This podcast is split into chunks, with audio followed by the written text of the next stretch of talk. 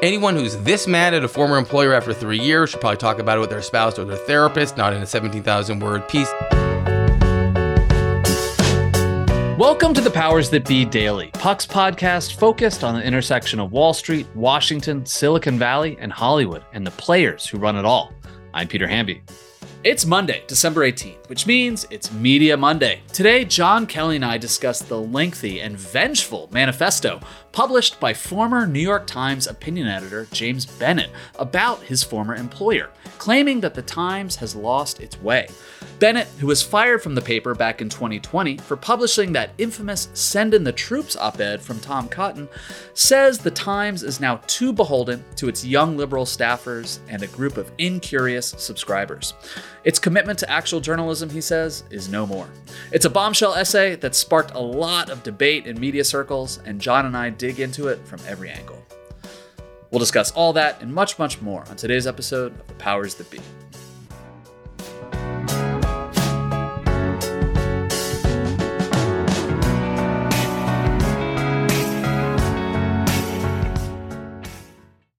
Are you tired of sleeping hotter than hell? I sure am. I sleep hot. There's something crucial about sleep that eludes us when we're too warm, too uncomfortable, and too caught in the web of our own thoughts to drift off. And while curiosity fuels our days, science tells us that cool sleep recharges our nights. That's where Chili Pad by SleepMe comes in. Meet the bed cooling system that elevates the quality of human life through cool sleep.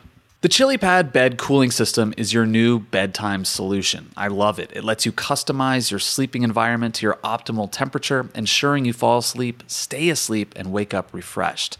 Chili Pad works with your existing mattress. It's a water-based mattress topper that continuously controls your bed temperature from 55 to 115 degrees, allowing your body to rest and recover.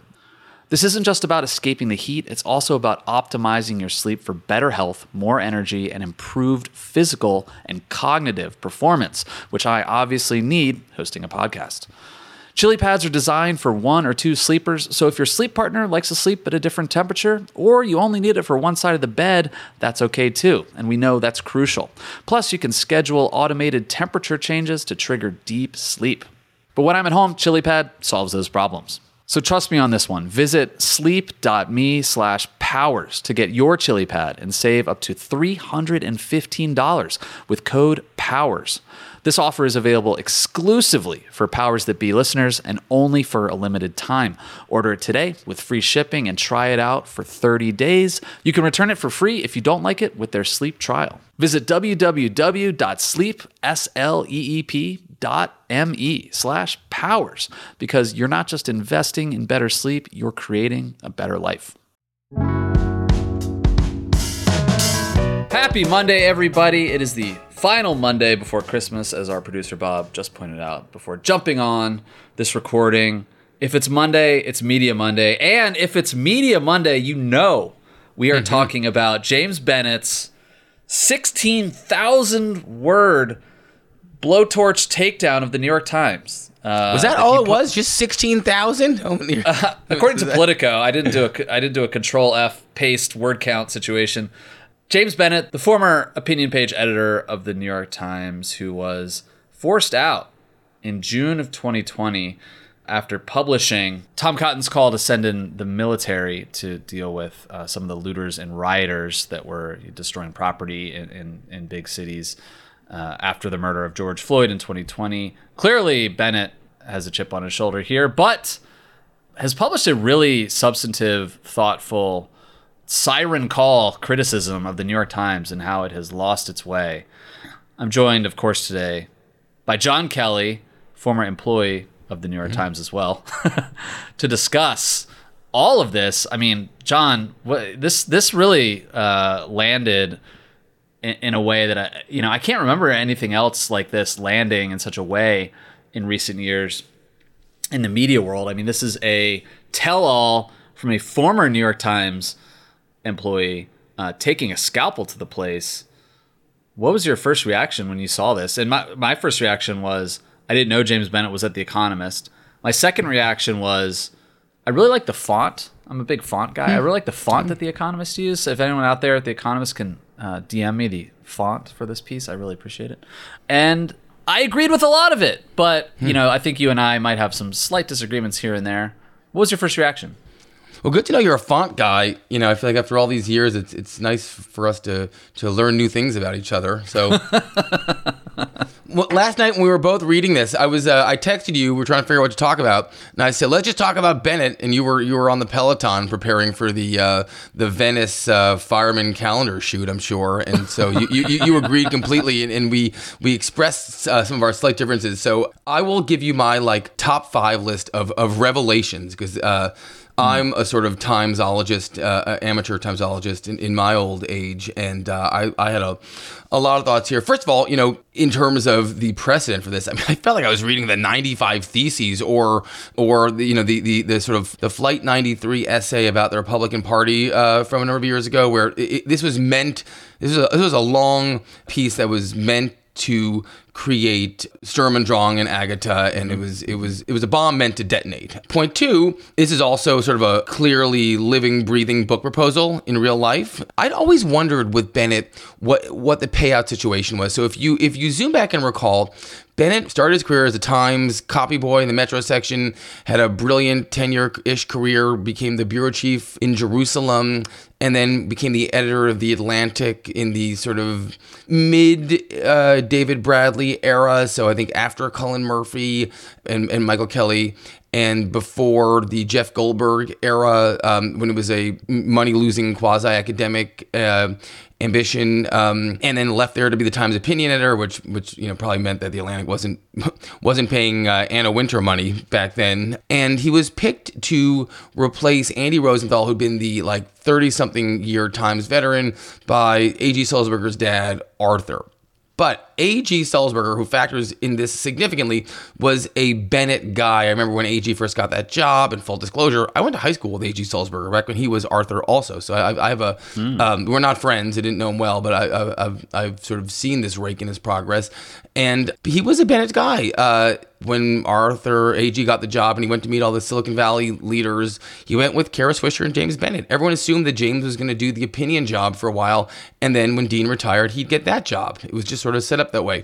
But what happened, and Bennet recounts this clearly, and by the way, like, I know a lot of these guys loosely, I think they're all pretty reasonable people, Bennet, A.G., Dean, etc., but like they all sort of, I think, touched the corner of each other that just lit everyone on fire.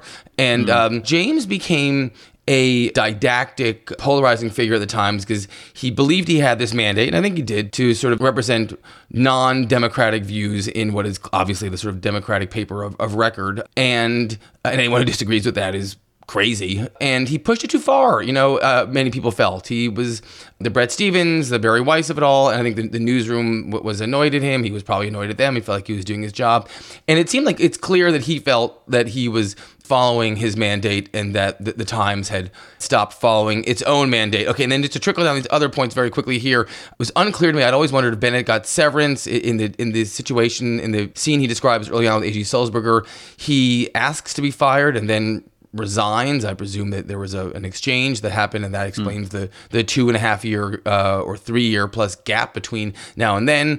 Relatedly, point 2, anyone who's this mad at a former employer after 3 years should probably talk about it with their spouse or their therapist, not in a 17,000-word piece.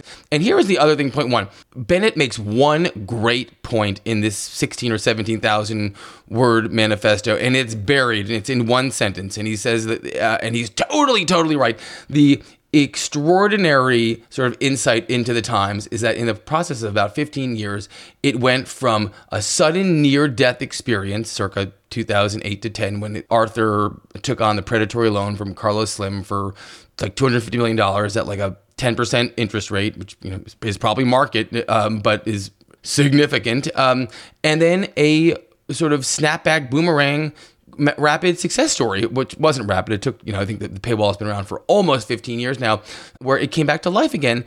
And Bennet feels that whiplash absolutely changed the institution because it brought in a whole new generation of people. It pushed out other generation of people, and it made the Times feel like it was absolutely beholden to a subscriber base, almost the same way that MSNBC is probably beholden to a ratings base. So anyway, that's my top 5 David Letterman, James Bennet special for you, Peter. I think I wrote down like a top 3 or 4, but I mean, it's going to end up being like a top 7 or something. So I'm not even going to create a list here. The floor is yours. Manifesto is right. I mean, when I was in journalism school at NYU in 2004, pre-social media era, I had a lonely summer in New York City. You know, I was interning at a now defunct, semi-defunct basketball magazine called Dime Magazine, writing profiles of high school basketball stars that would later go to the NBA. We put Dwight Howard on the cover when I was there, I think. I remember I always wanted to read The Odyssey. And I was like, I'm going to commit the summer to reading The Odyssey. I wander around the East Village reading The Odyssey. And I feel like this James Bennet piece took me longer to finish than The Odyssey. Yeah, totally. Like, I still didn't get to this final graph. Sorry, James. You hit on something that James hit on that I have been ranting about for years from the outside. I think I mentioned this in a Vanity Fair Hive piece years ago. Definitely tweeted about it. But and this is where our conversation aligns. You being the business guy and the Kremlinologist of the Times, and me being the like journalism nerd. The drift from the Times being an advertising business to a subscriber business happened when James was at The Atlantic. He writes, he comes back. It's a totally different world.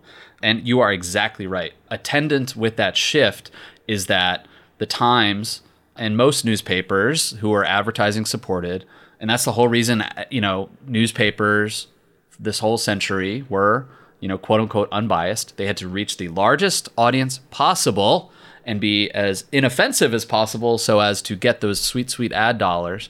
When you become a subscriber business, you are suddenly beholden to tote bag carrying, Elizabeth Warren, she persisted, shirt wearing liberals.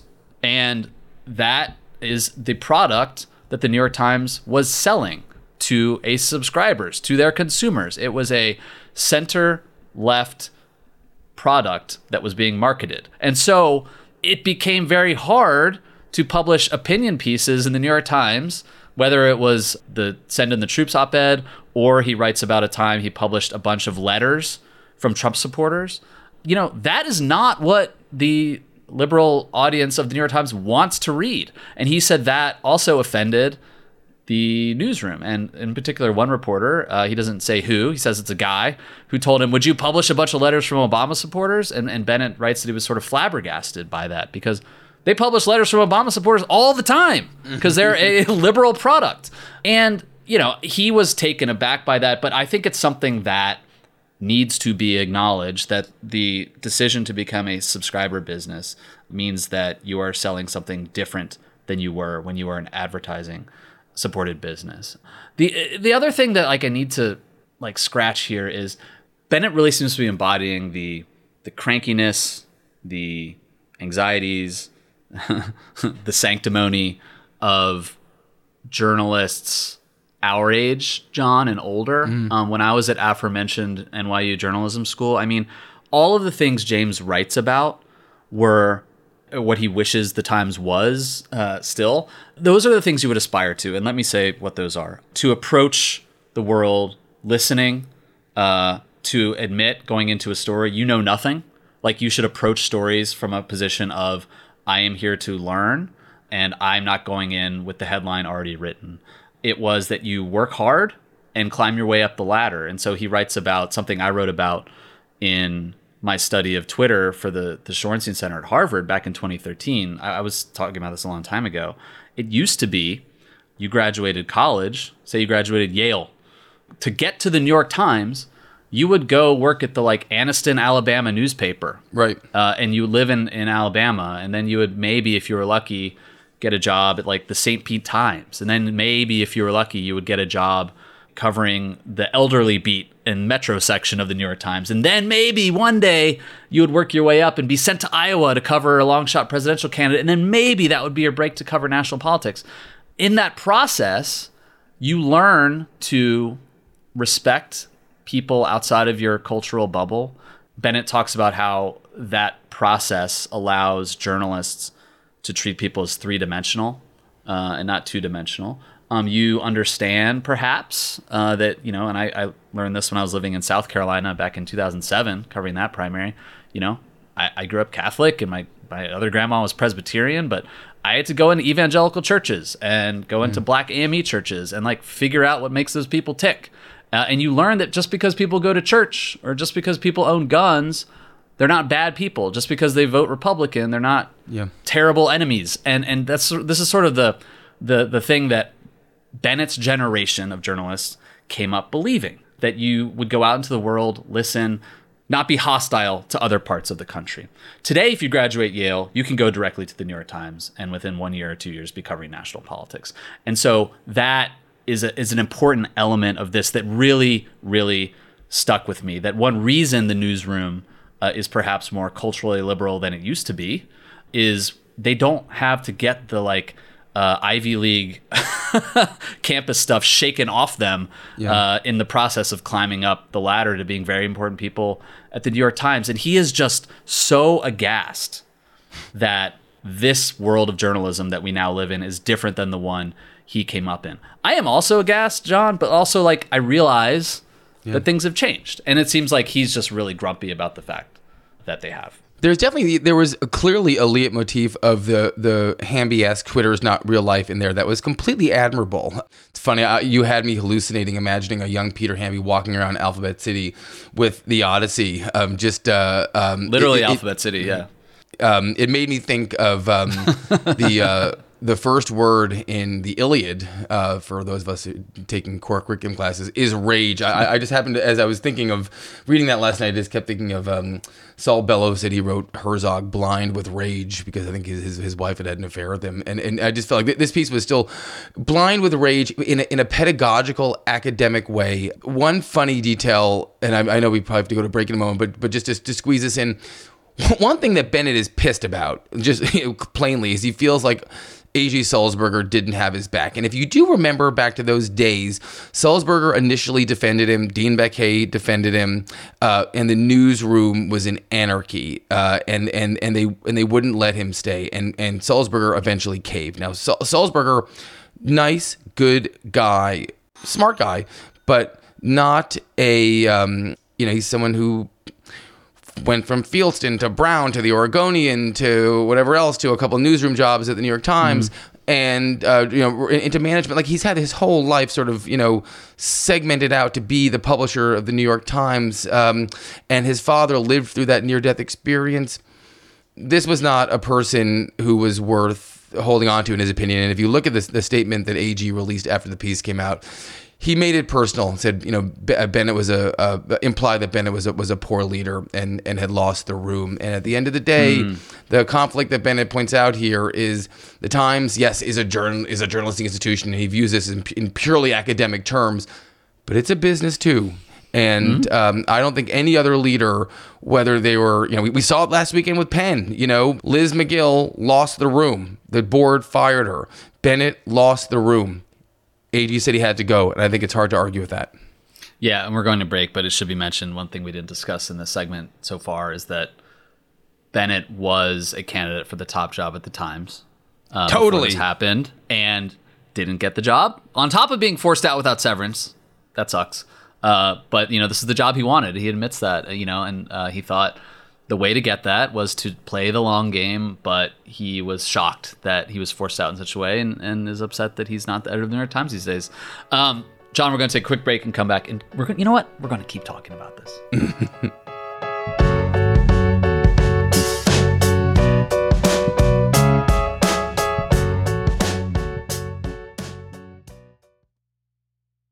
Quick math. The less your business spends on operations, on multiple systems, on delivering your product or service, the more margin you have and the more money you keep. But with higher expenses on materials, employees, distribution, and borrowing, everything costs more. So to reduce costs and headaches, smart businesses are graduating to NetSuite by Oracle. NetSuite is the #1 cloud financial system, bringing accounting, financial management, inventory, HR into one platform and one source of truth. With NetSuite, you reduce IT costs because NetSuite lives in the cloud with no hardware required, accessed from anywhere. You cut the cost of maintaining multiple systems because you've got one unified business management suite.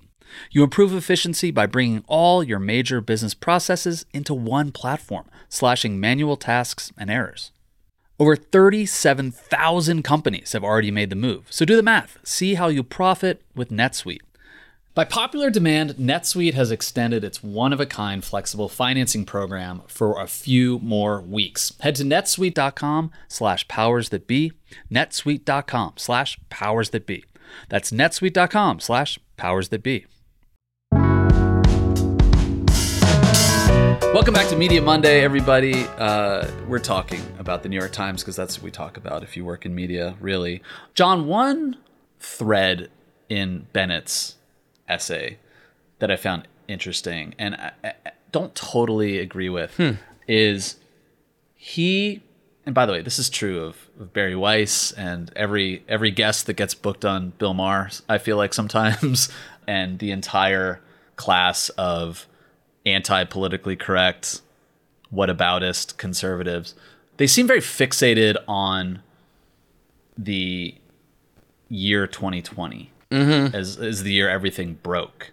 Obviously, and look, it's not just that, like in the heat of the Me Too moment, like let's say 2017 through 2021. This is like peak DEI era, if you're Ron DeSantis.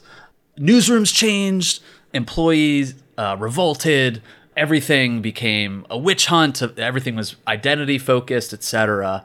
There's some elements of truth to that. I do think news organizations have started to snap back from that Trump era kind of illiberalism, as Bennett talks about. You see this with, I think, Mark Thompson at CNN, who's mentioned in this piece as somebody who wanted the New York Times to perhaps appeal to more conservatives out there in the world. I guess what I'm saying is I think that, you know, CNN is a good example here. Everything in the Trump era was combat, identity, partisanship. Journalists became crusaders for those things. I think, this is the Marty Baron in me talking, news organizations have tamped down some of that, some of those elements in their newsrooms, some of that tenor in terms of the news coverage. And I'm not sure the New York Times is as en fuego with that stuff. And I'm not sure their slacks are as alight as they were back in 2020. Do you sort of see what I'm saying? Like, I feel like Bennett is very fixated on the moment he was forced out of that place, the Tom Cotton op-ed being the reason why. He has a reason to be angry about that. But I do think that it's not necessarily true that the Times is still as openly liberal in terms of its tone and tenor and headlines than it was a couple years ago. Look, I still think the Times is liberal, but I think that reporters and editors are much more cautious in terms of their approach to coverage, because I think there has been some public reaction in a negative way to the idea that journalists are liberal Democrats crusading for right and wrong. I mean, Bennett accurately writes that trust has eroded in media over the last 15 years. And a lot of that is because journalists, I think, are seen as not being fair. That's not a new criticism, but I think it became even more true in the Trump years. I think there are a couple of things here that are related, and I broadly agree with you. The world was on fire in 2020, and the Times' turmoil was reflective of the same turmoil you saw throughout corporate America, as companies were coming to terms really quickly with a lot of blind spots and a lot of mistakes. People were working from home. Anyway, it was a recipe for disaster, and I think there has been some of a pullback too. Bennett made 2 points inadvertently in that story that really hit home with me, based in part on my experience there. And I think this hopefully answers your question. The first is, the best of the Times and the worst of the Times comes down to the fact that there's this 1,400-person newsroom of incredibly talented people who are managed by former journalists who are non-professional managers. There's more talent than they know what to do with. And as a result, there's too much time for infighting, bickering, trouble starting, and sort of career-ending bomb throwing. And that's baked into the cake. I've actually sort of often thought that if there was a culling at a certain point, because there was a massive hiring in 2016, 2020, if there was a culling at a certain point, it would make it easier because it would be easier to manage the newsroom to make people more productive. I mean, there are true sort of, rubber rooms of Times reporters who have not been seen or heard from for years because they can't get through that infrastructure. It takes a certain political savvy that some people have that's often divorced from actual reportorial talent. The other thing, too, is that every one of those 1,400 people has a view that is unequivocal and unique of what they think the Times is and should be. And we saw in Bennett's piece? He has one too. The Times should be this. It must be this. This is the Times mission. It's like, easy, buddy. All right. That was real ivory tower stuff for me. And it actually, that's where I feel like he needed to sort of keep some of these thoughts to himself because he wasn't doing himself a service. The Times does the best job it can availably under the circumstances, and it is a public company. But there are some other things. That story led me down a couple of other rabbit holes. One of them was when you look at the economics of the Times, you realize that, like, as large and successful as it's gotten in recent years, it doesn't, the board has a lot of cousins on it. It doesn't feature widely recognizable CEOs from other industries. There is a sense that, anyway, to my untrained eye, that all of this comes down to management. And this gets very meta. If you realize that Bennet, the author of this, 17,000-word manifesto, is actually an example of a former manager there, then it sort of encapsulates the problem pretty perfectly. Either way you look at it, this piece is either a love letter to a bygone era of hallowed journalism days gone by, or a grudge-driven screed.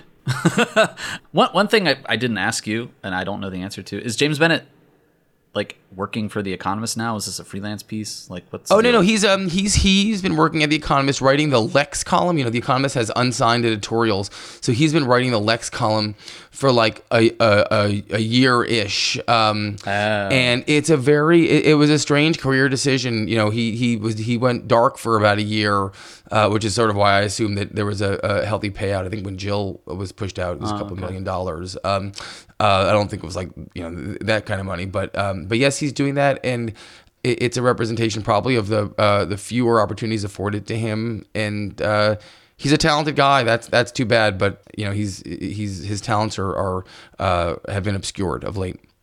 Well, I will say, to his credit, unlike a lot of journalists these days, is actually a good writer. It's well written. That's something we care about at Puck, is the actual act of writing. Again, if anyone out there who works for The Economist wants to slide into my DMs and let me know what font you used for this piece, I just, I love my fonts. I choose different fonts when I write. I don't know if anyone other reporters out there are like that. It helps me write when I look at a pretty font. John, thank you so much, buddy. All right, brother. See you later.